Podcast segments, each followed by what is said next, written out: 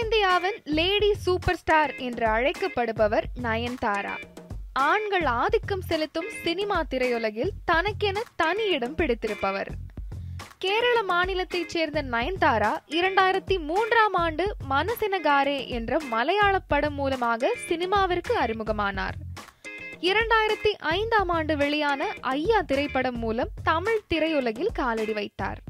அதன் பிறகு சந்திரமுகி கஜினி வல்லவன் என தொடர்ந்து வெற்றி படங்களில் நடித்து தமிழ் சினிமாவில் தனக்கென தனி இடத்தை பிடித்தார். நயன்தாரா சினிமா வாழ்க்கையை இரண்டாயிரத்தி பத்துக்கு முன்பு பின்பு என இரண்டாக பிரிக்கலாம். இரண்டாயிரத்தி பனிரெண்டில் தனது இரண்டாவது இன்னிங்ஸை தொடங்கிய நயன்தாரா தொடர்ச்சியான வெற்றி படங்களை தந்து லேடி சூப்பர் ஸ்டார் எனும் பட்டத்தை பெற்றார். தமிழ் சினிமாவில் அதிக சம்பளம் பெறும் நடிகையாக வலம் வரும் நயன்தாரா சென்னை போயஸ் கார்டனில் வீடு வாங்கி உள்ளதாக தகவல் வெளியாகியுள்ளது. போயஸ் கார்டனில் உள்ள அபார்ட்மெண்ட் ஒன்றில் நான்கு படுக்கை அறைகள் கொண்ட இரண்டு வீடுகளை அவர் வாங்கி இருப்பதாக கூறப்படுகிறது. நல்ல நாள் பார்த்து விரைவில் இந்த புதிய வீட்டில் நயன்தாரா குடியேற இருப்பதாகவும் தெரிகிறது.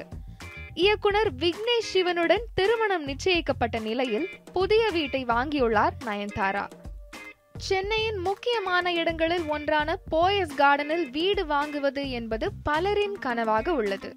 மறைந்த முதலமைச்சர் ஜெயலலிதா சூப்பர் ஸ்டார் ரஜினிகாந்த் நடிகர் தனுஷ் ஆகியோரின் வீடுகளும் போயஸ் கார்டனில் இருப்பது குறிப்பிடத்தக்கது.